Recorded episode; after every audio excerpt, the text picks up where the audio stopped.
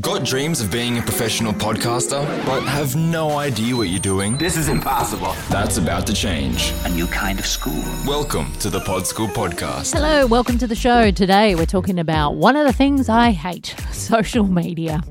It is unfortunately a necessary evil if you are going to be a podcaster, but it can be a bit of a conundrum when it comes to what platforms to be on, how much to post, whether you need a new profile as opposed to your own personal profile. There are a lot of different questions. And really, the most important thing is you do need some kind of social presence for your podcast if you want to share it and you want to give it the best chance of success.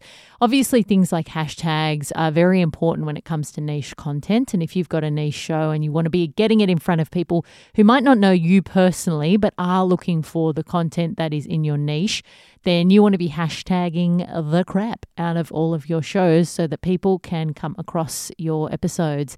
If you are wondering about whether or not you should start up new accounts, that is a good question. And my advice would be to stick to as few accounts as possible.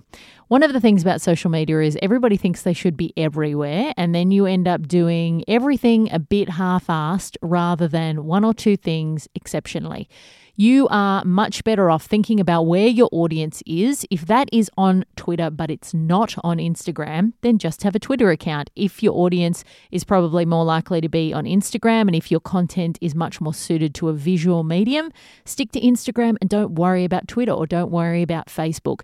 If you want to start up a brand new profile, maybe even just start with one account and build it up from there.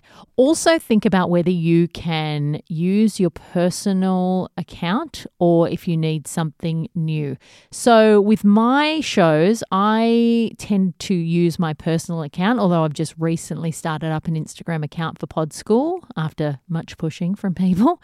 But really, my Instagram account, you know, I'm I have been working in media for a long time, so it kind of made sense for things to be on my profile that were around podcasting. Where things started to get a bit sort of confusing for me is that a lot of people come to my profile because they know me from media things and bits and pieces, but they haven't necessarily come there to learn about podcasting. So I felt like it was probably time to split something out and start something new so that I could just focus purely on the podcasting tips on Instagram and then keep my personal profile for just a kind of conglomeration of all of the bits and pieces of podcasting and media stuff that I am doing.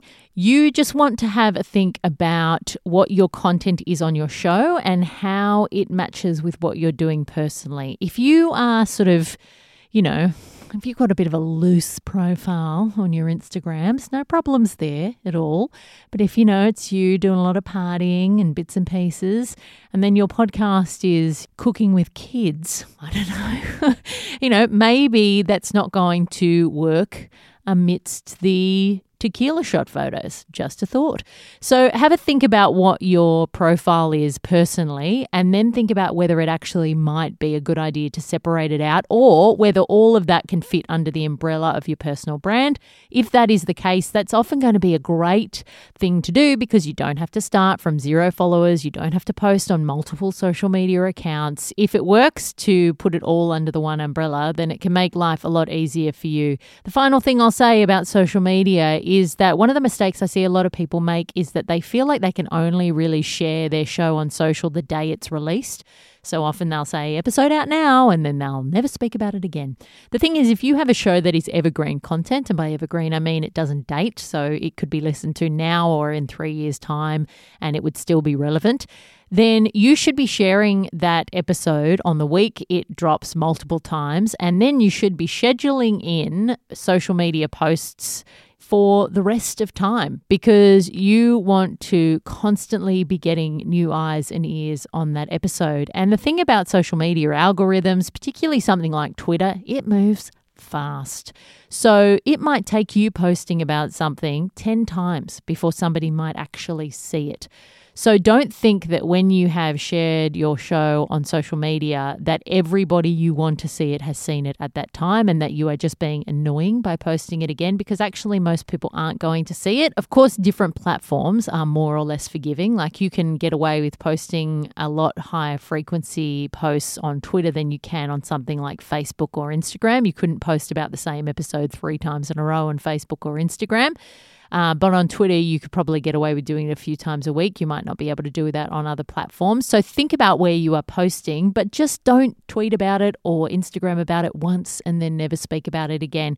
Even if you're doing a show that's topical, so it does date and you are talking about something that is just relevant this week, you can still tweet and Facebook and Instagram about that multiple times during the week, even if it is three different versions of something across three different platforms. Or just think creatively about how you can share it out so you're not spamming anybody, but also don't be afraid to share your show multiple times. It takes a lot of chipping away at this stuff to actually build an audience. So if you want to grow your show over time, you got to keep on coming out and tweeting and Facebooking and all the rest of it on your chosen platforms, of course.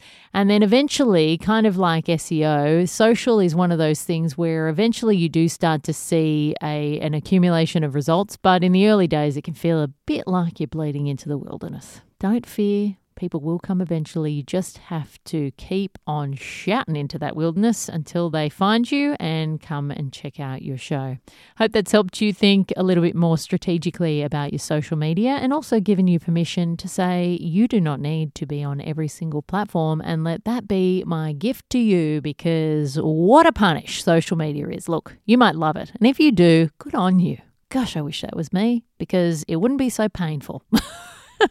when I'm trying to tweet and Instagram about things. I just think, even when I've got really good things to say, I still kind of think, am I bothering people? Ah, that's a problem I'll need to work through with my therapist. If you would like some help, not of the therapy variety, but of the podcast assistance variety, then come and check out my online podcasting course, Pod School. You can find all the details to everything that is included in the course at podschool.com.au, where I take you step by step through every part of the podcasting process so that you can pop out the other side, know what you're doing, but also create a really solid sounding show that people will listen to and think, oh, this is good. Where did they learn to do that? And you can say Pod School. Alrighty, time for me to get out of your ears. I will see you next week. And until then, happy podcasting. That's all for today.